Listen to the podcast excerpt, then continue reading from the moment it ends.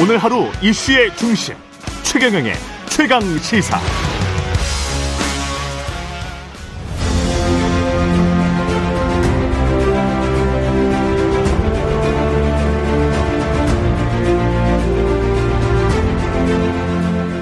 네, 공영방송 50주년 특집 대한민국의 길을 묻다. 오늘은 홍준표 대구시장과 이야기 나눠보겠습니다. 홍준표 시장 아, 전화로 연결돼 있습니다. 안녕하세요, 시장님. 네네. 예, 대구시가 2월 초에 지금 시내버스 도시철도 관련해서 노인 무임교통 지원 방안을 발표를 했는데 아, 65세 지하철 무상 연령을 70세로 상한을 조정하고 그다음에 시내버스는 무료 탑승을 시작하겠다. 이게 지금 요지인가요? 그렇습니다. 예. 이게 뭐 단계적으로 실시가 됩니까? 단계적으로 협의 결과 이제 노인의 측하고 협의해 본 결과 예. 어, 지하철은 65세 금년, 예. 내년은 66세 예. 이런 식으로 5년간 단계적으로 해서 2028년도에 70세로 70세. 하고 예.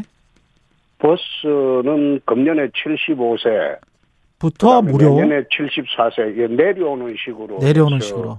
어, 단계적으로 5년 후에 70세로 통합을 어, 운영하기로 그렇게 이제 잠정적으로 합의를 봤습니다. 지하철은 올리고 버스는 75세부터 이 무료 탑승 75세 무료 탑승은 대구시가 최초 아닌가요? 전국에서? 광역단체로는 아마 처음일 겁니다. 시내버스. 예. 그래서 5년 후에는 70세에 지하철, 버스 다 무료 탑승 뭐 이렇게 이야기가 되겠네요. 그렇습니다. 예. 근데 지하철 같은 경우에 대구시는 버스 타는 분들이 많습니까? 어르신들이 아니면 지하철 타시는 분들이 많습니까? 지하철보다 버스가 많죠. 아, 버스가- 한두배 정도 됩니다. 아, 그러면 두배 아무래도 정도는. 반발이 조금은 덜 하겠네요. 서울시하고는 약간 입장이 다르겠습니다. 서울하고는 환경이 좀 틀립니다. 그렇겠습니다. 서울은 아마 네. 시내버스는 그렇게 할 엄두를 못 낼 겁니다.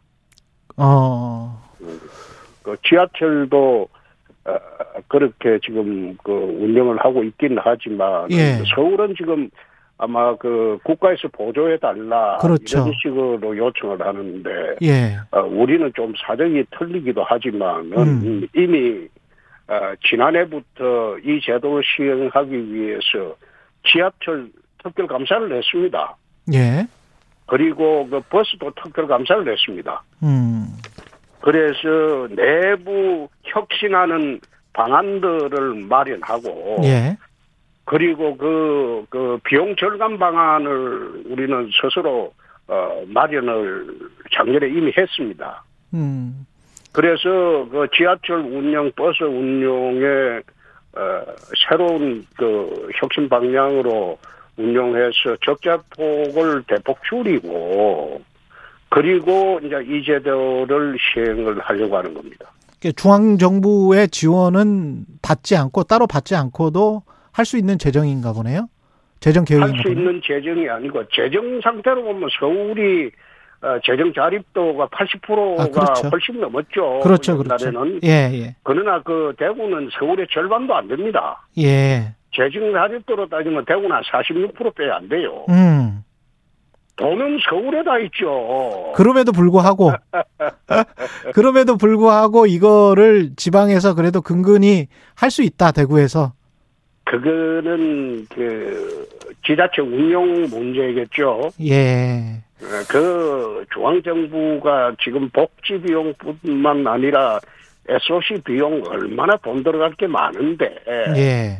17개 지방자치단체가 중앙정부에 어, 손만 벌려가지고는 곤란하지 않겠습니까? 음. 서울시도 그러면 그래서- 가급적 손을 벌리지 않고 본인들이 스스로 하는 게 아니 그거 서울시 지하철 특감도 좀 하고 아. 버스 특감도 좀 해서 비용 절약 방안도 한 마련해 보고 예. 또 대구에서 이제 우리는 또 무상급식도 특감을 했습니다 특별감사를 예. 아마 지자체가 무상급식 특별 감사를 한 거는 전국이 처음일 겁니다. 그래서 어떤 좀 성과가 있었습니까? 아이 그 그거 효과 크죠. 아, 척감하자마자 끝나자마자 바로 무상급식에 급식의 질이 대폭 높아졌죠. 비용도 좀 절감이 되고. 비용도 절감이 될 뿐만 아니라 급식 부정이 어, 없어지죠. 아, 그 뭐 입찰 관계뿐만 아니라 국산 재료를 중국산 재료를 사용하고 그 급식들이 참 많습니다 전국적으로. 음, 예, 예. 근데 그걸 전부 덜쳐내 가지고 제대로 감사만 하면 무상급식도 엄청나게 비용을 줄일 수가 있습니다. 이게 근데 구조적으로 그 어르신들 65세 이상의 노인분들이 늘어나고 절출산율 뭐 어제도 나왔습니다만은 세계 최악의 지금 수준이지 않습니까? 이런 상황에서 어떻게 해야 되나 이 구조적인 거는 어떻게 풀, 풀어야 된다고 보세요? 그게 이제 연금 문제하고 예, 정년 연장 문제하고 예, 노인 이제 일자리 창출하는 경제 문제하고 전부 엮어서 대책을 세워야 할 겁니다. 그렇죠. 예, 그게 이제 우리 출산율 저조한 거는 그거는 그 사회 문화인 탓이 가장 크거든요. 음, 요즘 연로족이라고 하지 않습니까? 예, 어, 그리고 또 어, 육아 문제가 너무 그 부담이 크니까 음, 육아 문제에 얽매이지 않으려고 또 출산을 기피하는 사례도 많거든요. 예, 근데 그런 걸 갖다가 전부 국가적이 종합적으로 그 대책을 세워주고 음, 교육 문제도 좀 종합적인 대책을 전부 세워가지고 육아 문제 대책을 세워야 되는데 음. 역대 정부마다 육아 문제는 돈만 주면 해결되는 것으로 착각을 했거든요. 예, 어느 시골에 가보면 뭐 애 낳으면 어, 3천만 원 준다. 그러니까 일시적으로 거기 가서 애 낳고 조금 있다가 나와버리잖아요. 예. 그러니까 사회 문화적으로도 좀 그러니까. 접근을 해야 된다. 아, 그런 식으로 어, 그 접근하는 게 아니고 육아 네. 문제만 하더라도 육아 문제를 해결해 주고 어느 사회 분위기가 달라지면 출산율은 자연적으로 올라가겠죠. 예, 종합적으로 접근해야 된다. 그런 말씀이신 것 같아요. 어. 네, 그렇습니다. 아까 그 지하철 같은 경우로 65세에서 70세로 이렇게 올리면 대구시의 어르신들은 괜찮아 하시던가요? 반대 안 하시던가요? 그거는 지금 그 처음에 그 시작할 당시에 에, 기대 수명이 지금 20년이 늘었어요. 그렇죠. 예. 그렇죠. 예, 예. 그러니까 저희 아버님들 세대보다도 지금 세대가 무려 20살이나 젊어져 버렸어요. 음.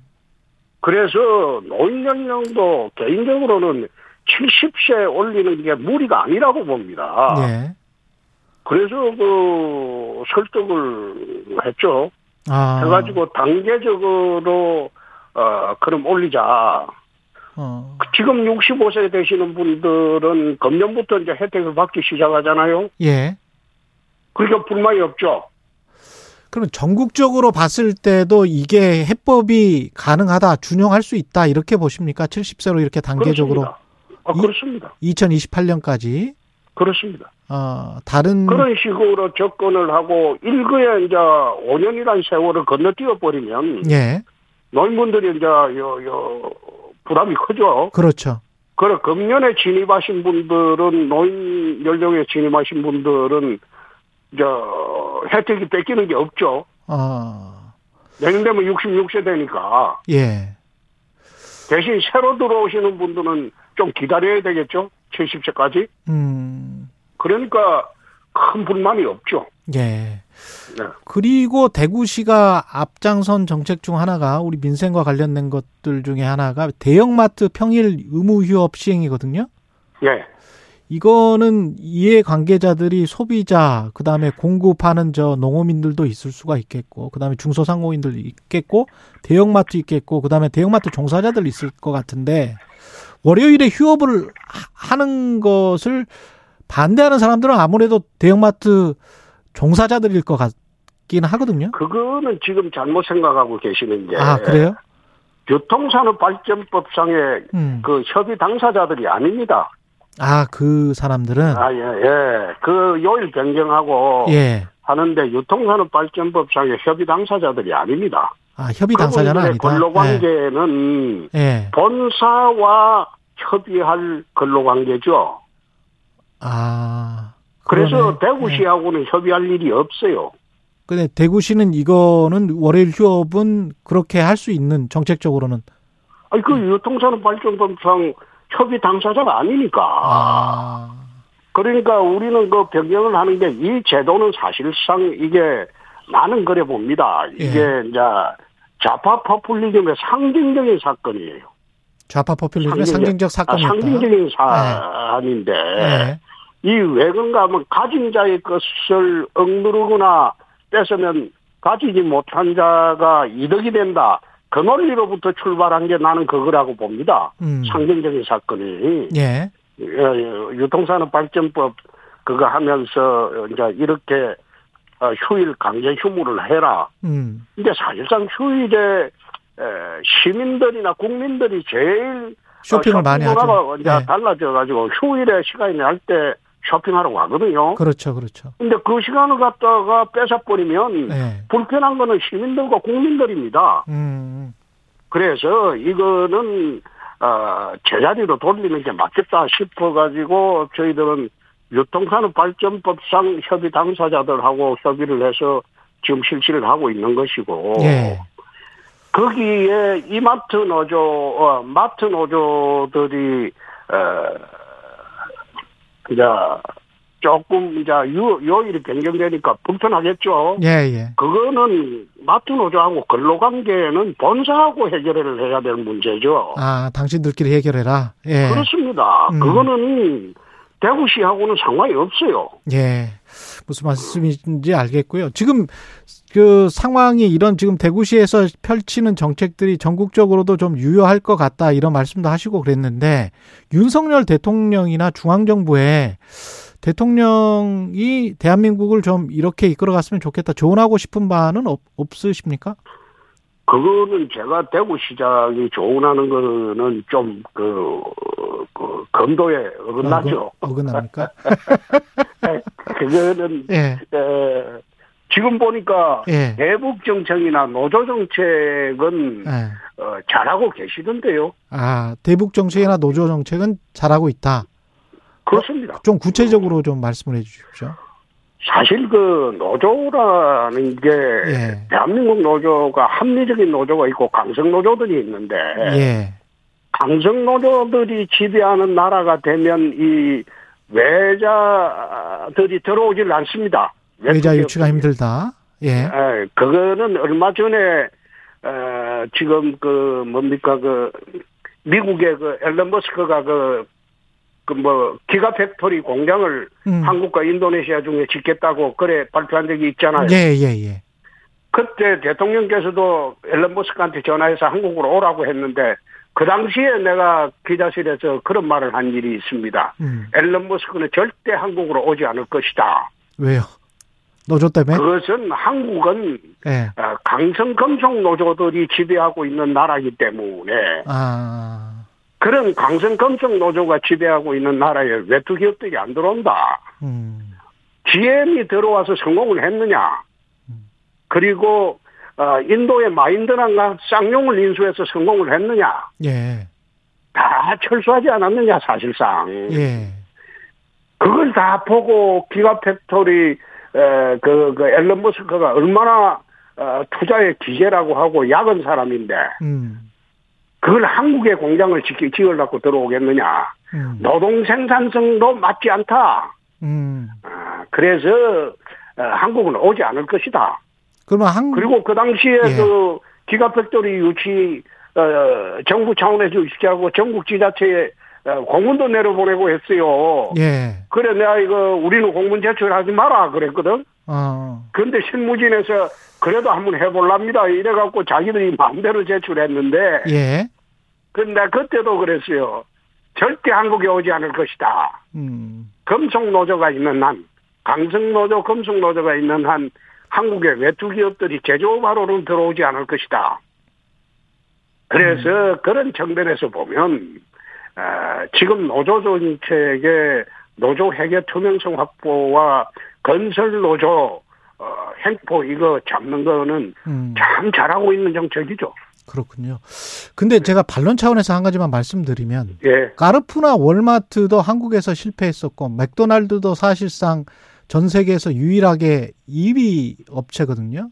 롯데리아가 있기 때문에 네. 그렇기 때문에 한국의 사실은 독과점 대기업들이 상당히 강해요. 모든 산업에서. 네. 그렇기 때문에 외국 자본들도 힘을 못 쓰는 음, 거다. 이런 분석들도 분명히 있거든요. 뭐 그런 측면도 있겠죠. 예. 그거는 어, 어떻게 보면 우리로서는 나쁜 거 아니잖아요. 예. 외국 독과점 알겠습니다. 네. 업체들이 들어와서 썰어가는 것보다는 예. 우리나라 독과점 업체들이 좀 더 그래도 강하게 지배하고 있는 것이 국민 경제에 더 낫지 않아요? 예. 그런 측면에서는 또 그렇습니다. 근데 이제 뭐 이게 복합적이다 보니까 예. 그리고 정치 현안 뭐 한 제가 한 5분밖에 지금 안 남았는데요. 예, 예. 정치 현안도 좀 이야기 듣고 싶어 가지고 예, 예. 국민의힘 아, 예. 전당대회 상황부터 가장 핫 이슈니까요. 예. 어떻게 생각하세요? 지금 현재 그 상황이 이른바 뭐 친윤, 비윤 뭐 이렇게 나뉘는 것 같은데 그거는 맞습니까? 그렇게 분석하는 게? 그게 뭐 친윤, 예. 그 뭐 비윤 이래 하는 거는 아, 지난 그 대선 때 안금이겠죠. 음. 대선 경선 때 안금이겠죠. 예. 어떻게 보면 대선 경선 때 안금은 내가 제일 있어야 되는데 그렇잖아요. 그러네요. 예. 그런데 예. 힘들게 정권 창출을 하는데 했는데 그걸 지금 앙금을 갖고 어, 지금 정착하지도 못한 현 정부를 흔들어서 되겠습니까? 아. 만약 친윤 비윤으로 따져가지고 앙금이 있다면 내가 제일 있어야죠. 음. 그렇잖아요. 예. 가장 격렬하게 붙었고 아. 또 어, 국민 여론에서는 내가 10% 이상 이겼잖아요.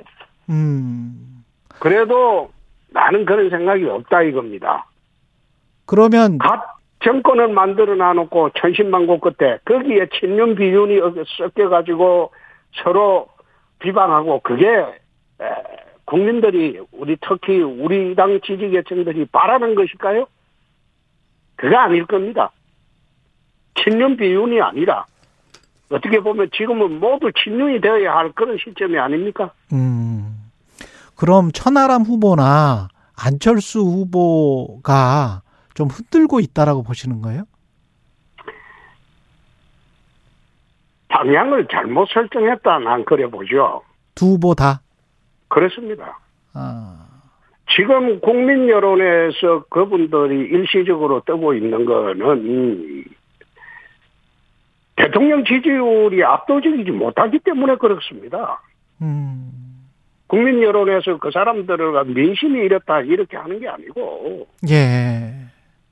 지금 당대표 뽑는데 민심만으로 뽑을 이유가 뭐가 있습니까? 당대표인데 대통령을 상대로 하는 대통령 선거가 아닐 바에는 음. 그건 당심으로 뽑는 것도 나쁘지 않아요. 근데 나중에 그런데 이제 총선에 서 당심은 그게 아니다 이 말입니다. 아, 당신은 그게 아니다. 그렇습니다. 그, 대통령의 그 대국민 지지자가 60%뭐 70%가 안 되기 때문에 그런 현상이 일어나는 거예요. 음. 그러나 당심으로 두고 보면 당의 여, 여 책임당원들이나 이분들은 천신만고 끝에 5년 만에 정권을 되찾았는데 음. 이 사람들은 지금 똘똘 뭉쳐가지고 어, 윤석열 정부를 도와주자는 게 그 대부분의 생각입니다. 그러니까 지금 말씀하시는 거는 지지율이 오히려 지금 임기 초에 낮기 때문에 당에서 적극적으로 도와주는 당대표가 필요하다 이런 말씀이시네요. 아이, 그거 당연한 거 아닙니까? 아, 그렇게 하지 않으면 이 정권이 유지가 되겠습니까? 이 정권은 원래 여의도에 기반이 없어요. 예. 여의도에 기반이 없는 정권이 이번 전당도의 대회를 통해서 여의도에 정권적 기반을 마련하려고 하는 거예요. 아니, 감정이 있고 유감이 있으면 내가 제일 있어야 할 사람입니다. 근데 나는 그렇게 생각하지 네. 않아요. 예. 예? 상황이 좀 격화돼서 심평 변호사 뭐 이른바 이제 윤석열 대통령의 멘토라고 나는 거기에는 참 일고의 가치가 없다고 생각하는 게 일고의 가치가 없다. 정계 아, 개편. 윤석열 정부의 멘토라고 주장하는 사람이 어디 한둘입니까? 아, 한둘이 아니다. 멘토가 아니다. 예. 아니 멘토라는 게 뭡니까? 예. 정치적인 경험이 풍부하고 예. 예? 그리고 국정의 경험이 풍부하고 음. 그런 분들 중에서 멘토라고 하는데 정치 역량이 일천하고 아무런 정치적 그, 그, 그 경험이 없는 분들이 멘토라고 자청하는 게 그게 웃기는 이야기죠. 나홀로 멘토죠. 한 가지만 더. 최근에 뭐 페이스북에서 한 나홀로 멘토다. 페이스북에서 저 유시민 전 장관과 또 정적 재거설 관련해 가지고 이야기를 좀 나누신 것 같은데 이재명 대표에 대한 수사가 정적 제거가 아니다 이렇게 지금 말씀하시는 거잖아요. 정적이라는 게 예. 단임제 대통령 하에서 정적이 어디 있습니까? 음, 선거 끝났으면 그래서 끝난 거지. 그 단임제 대통령이 다시 출마합니까? 정적이라는 게 사실상 없는 거죠. 단임제 대통령은 그래서 정치 탄압도 아니다. 정치 탄압이 아니고 에, 정치 탄압이라고 보는 것도 난 좀 그래요. 예. 그 사법 절차입니다. 사법 절차일 뿐이다. 아니 우리나라 하면 보세요. 현직 대통령도 탄핵하고 끌어내리고 감옥에 보냈던 나라입니다. 음. 직전 대통령도 감옥에 얼마나 많이 보냈습니까? 전노도 보냈죠? 이명박도 보냈죠? 예. 박근혜도 보냈죠? 박근혜는 대통령은 아예 현직 대통령을 끌어내려 보낸 나라입니다. 그런데 야당 대표가 무슨 큰 의미가 있습니까? 현직 대통령도 그렇게 한 나라예요. 여론으로도 또 그렇게 한 나라예요.